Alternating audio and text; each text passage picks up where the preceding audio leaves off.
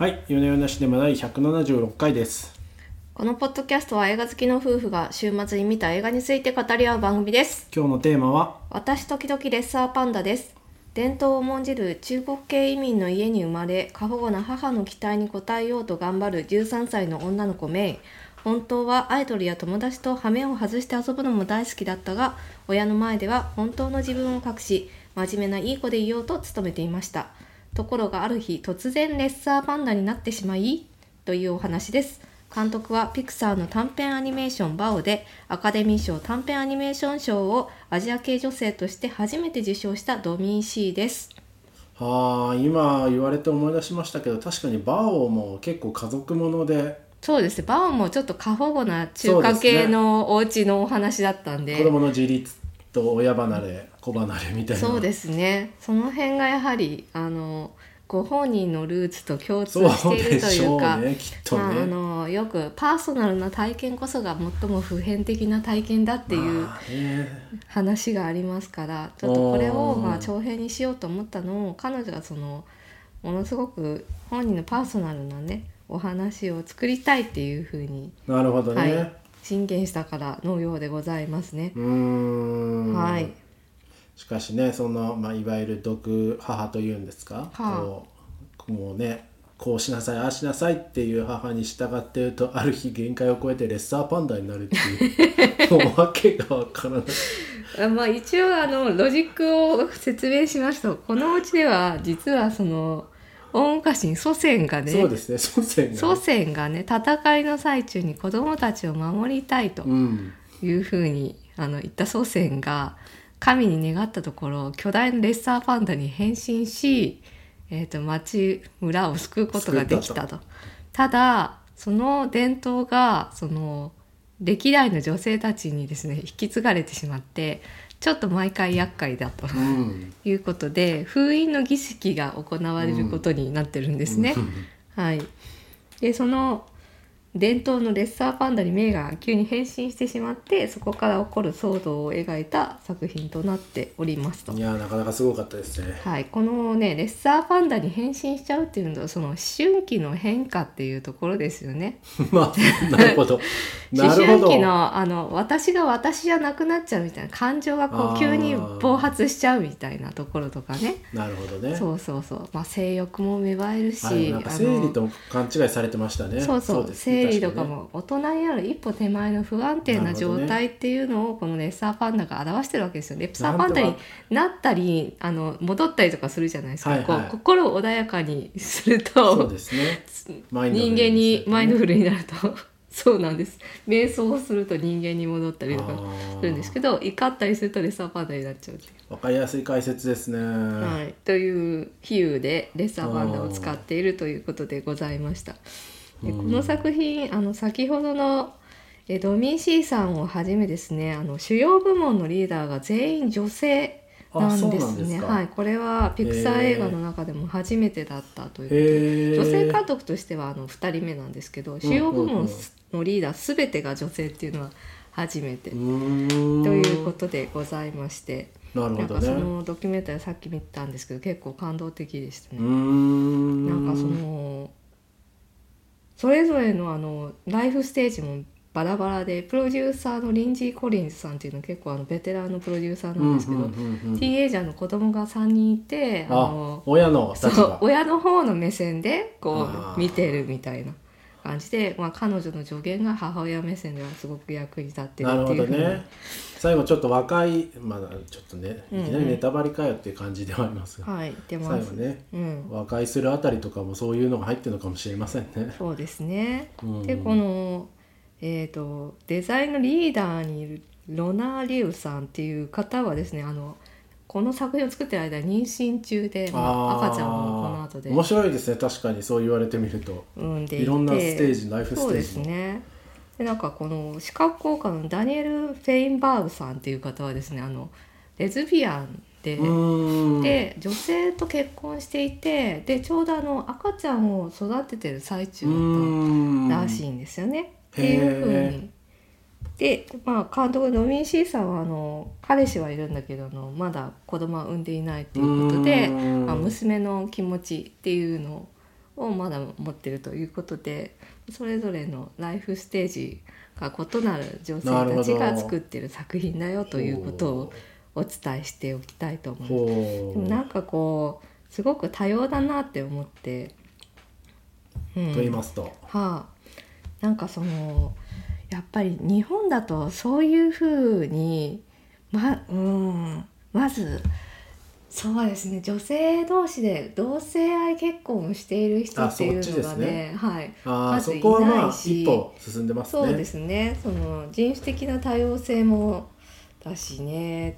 うん。結構まあまあ。こう、そうそう妊娠中の人にリーダーを任せるかっていうのもなかなか普通の日本企業だったらね多分ありえないと思うんですよ、まあ。あの子供産んだらとか赤ちゃんいるんだったらちょっと君リーダー外れてみたいな感じになる、まあそうですね。降格とかなんか最悪になったりするじゃないですか。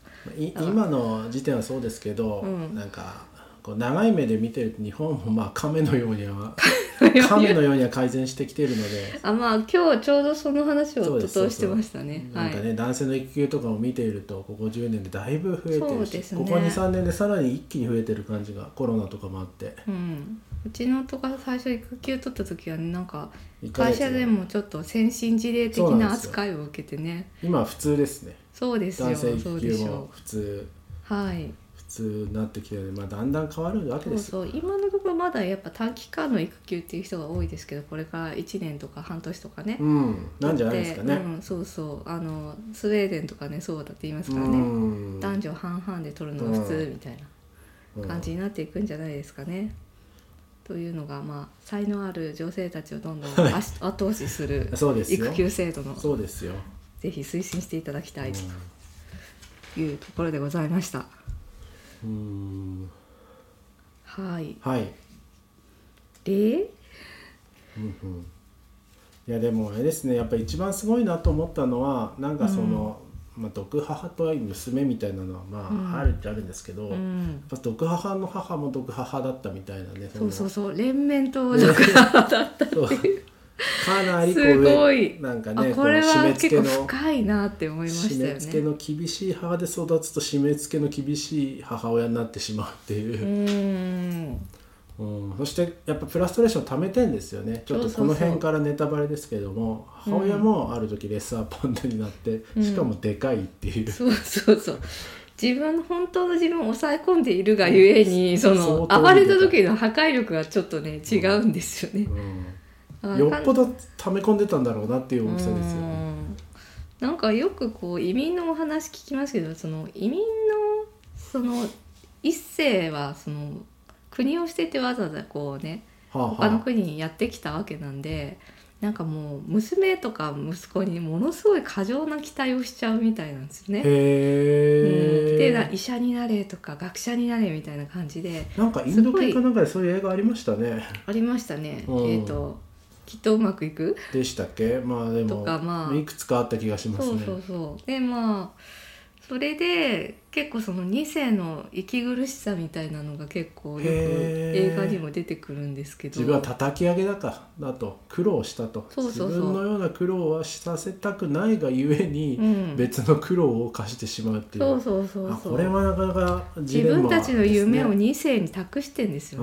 ね。あ自分たちは英語もうまく話せないからね。そうそう。なんかものすごいあのまあ言っちゃなんだけど結構肉体労働とかねですあの結構社会の中でこの中華料理屋とかね限定された職種しかつけなかったりするんだけど娘や息子にはあの、どね。この国であの夢を叶えてほしいっていう風な多分背負わせちゃうんですよね。それがゆえに多分お母さんも苦しんでいたのだと思われますと。うーん。でお母さんも常に完璧でいなくてはみたいな。ことをね言っねて苦しめられていた結果自分の娘にもすごい完璧を求めているわけですよねやっぱりねこうあるべき私っていうのを意思でどうにかしようとするとどしようとするとどっかに歪みが出ますよね。うんうんうん。うん。と思ってあの親の期待もほどほどにほどっていうほどにのを感じましたよね。私も息子についついねいろいろね言っちゃう？いろいろ期待しちゃいますよね。あれやれこれやれ。そうそうピアノをやれとか。あれやれなこれやれな、はそうですね。あ、ほどほどにした方がいいですね。はい。というのがうん。毒にならないように頑張っていきたいなと。どうせねわけのわからないものを持ってくるわけですよその、まあ、うん。この話でも、その何ですか？ポップグルーープアイドルグループ、いうねはいアイドル全く理解できない母親親世代にとってはね何なのこれみたいな不良だわみたいな感じなんですけど。全く理解できない。そうそうそう。でもなんかずっと連綿とそうなんですよね。親世代が全く理解できないものを子供たちは好きになるんです、うん、それでいいんですよ、うん。それでいいんですよ、はい。うん、そうですねそれが私もあの10代の頃アンダーワールドとか聞いてて親に。ないからねそういうのね。そう。どんつくどんつくどんつく「おい何これお経?」って聞かれたこと。ラップがちょっとお経っぽく聞こえてねアンダーワールドお経お経ですよ。どんつくどんつくお経ですよ。どんつくどんつくどんつくみたい でもちょっといいいいですねアンダーワールドみたいなねそういうのを多分私たちの世代がやっぱりまた息子たちの世代が聞いて音楽聴くと「何これ!」っていうふうに多分なるわけですよエルビス・プレスリーが腰を振ってるだけでハレンチだと言われたところからねそう,、まあ、そういうのはあるんでしょうね。うん。ん。なるほどね。うん。というふうに理解できない感じになっていくんじゃないでしそうでょうかすね。なるほどほどにほどほどに行くのがいいんじゃないですかうね。ん。はい、うん。でまあこの作品では、はい。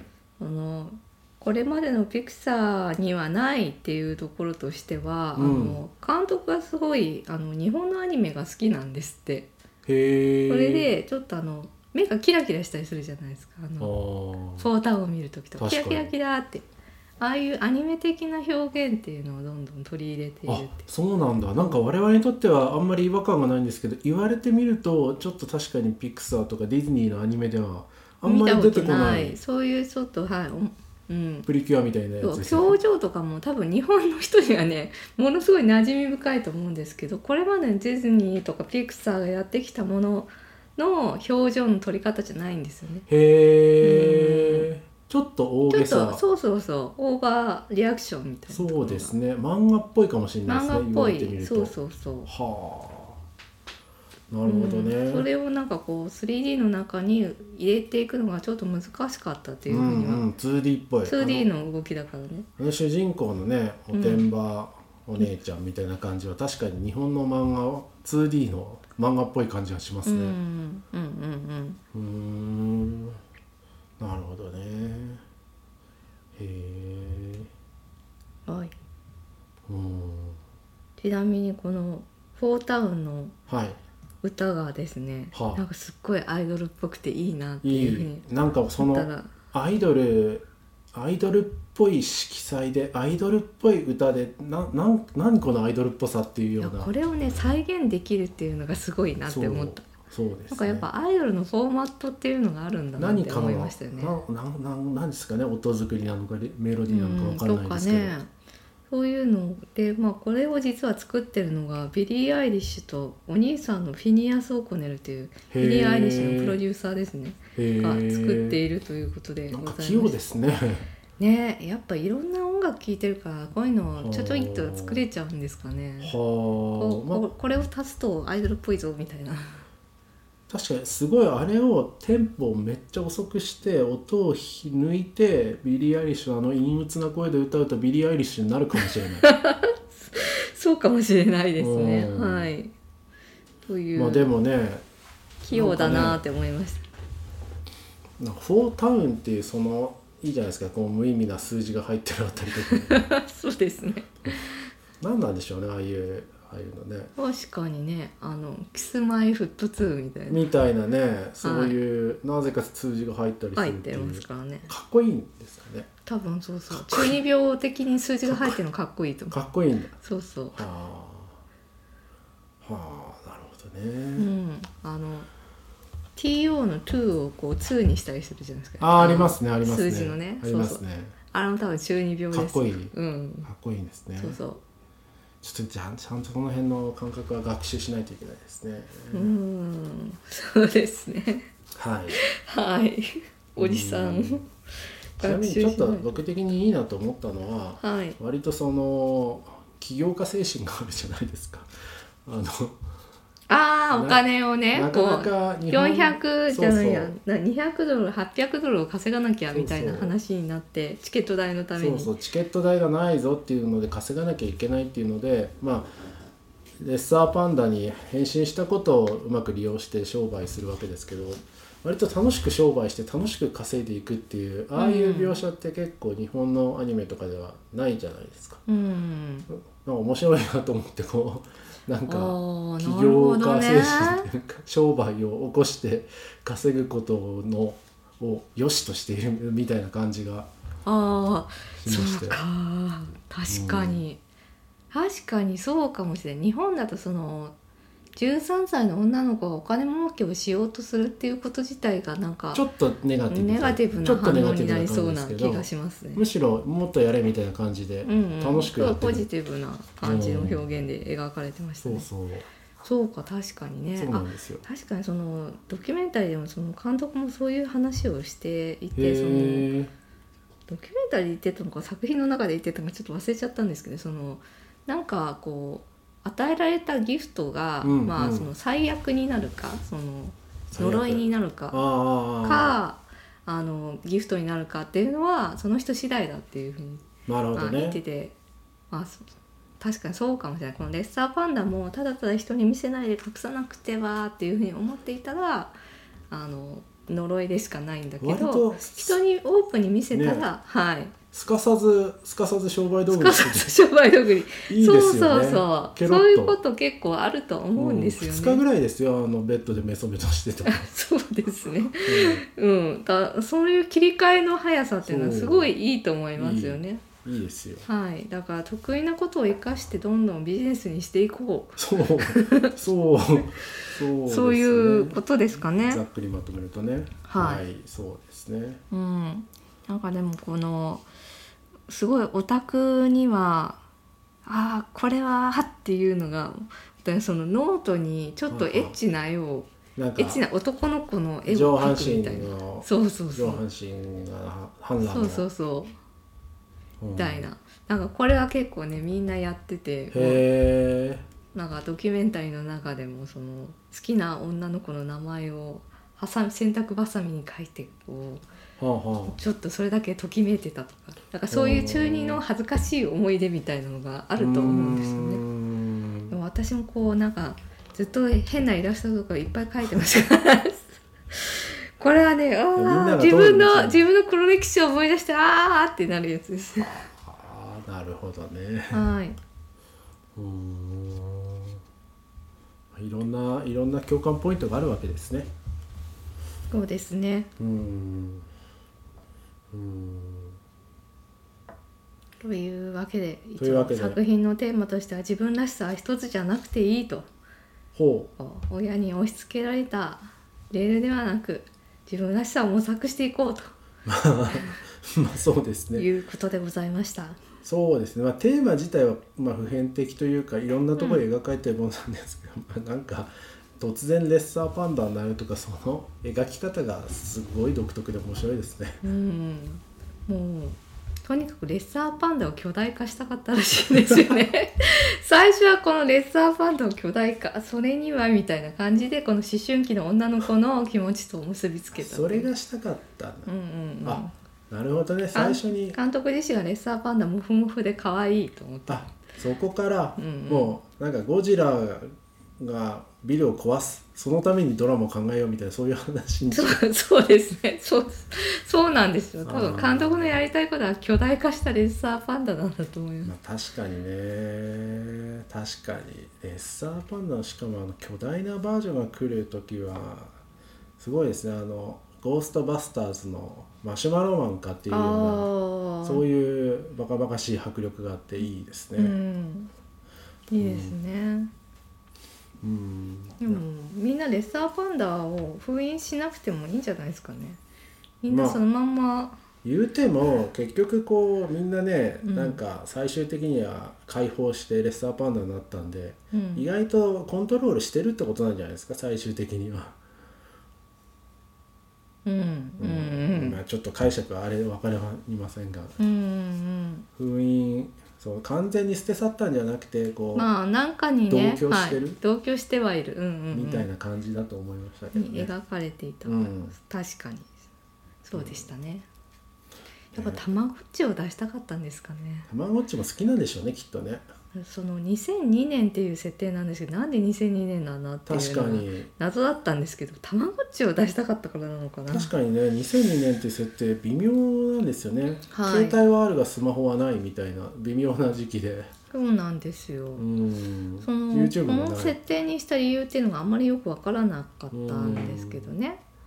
確かにね特になんか時代背景なんかそういうイベントがあるわけでもないし。うん。うん。そうですね。あ不思議な時代設定だなって感じは確かにしました。うん。はい。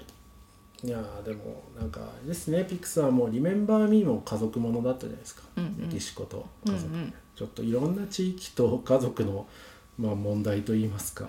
いろんな地域いろんな地域と家族のあの傾向っていうのもそこからドラマが出てくるのは面白いなと思いますね。うん。ルカもねほらなんかねイタリアの家族のあり方みたいな。ちょっとそんな感じしません？イタリアの家族のあり方だった？あれ。そこまででもないかもしれないです。ちょっと言い過ぎまました、でだったかまあ、な、地域性がまあいろいろだっていうのは。まあ、イタリアのこう自然みたいなのはは映画化されてたと思いますが、どうでしょうね。どうでしょうねうん。まあ常に家族っていうのはやっぱり一番こう心を揺さぶられるものだってことなんじゃないですかね。良くも悪くもドラマがありますねはい、そう思いました。はいはい、じゃあ毒にならないような親になっていこうと頑張りああましょ。いうい制限な宣言なんじゃないでしょうかはい、はいじゃあ今週はこんなところにしましょうか、はい、ありがとうございましたありがとうございました。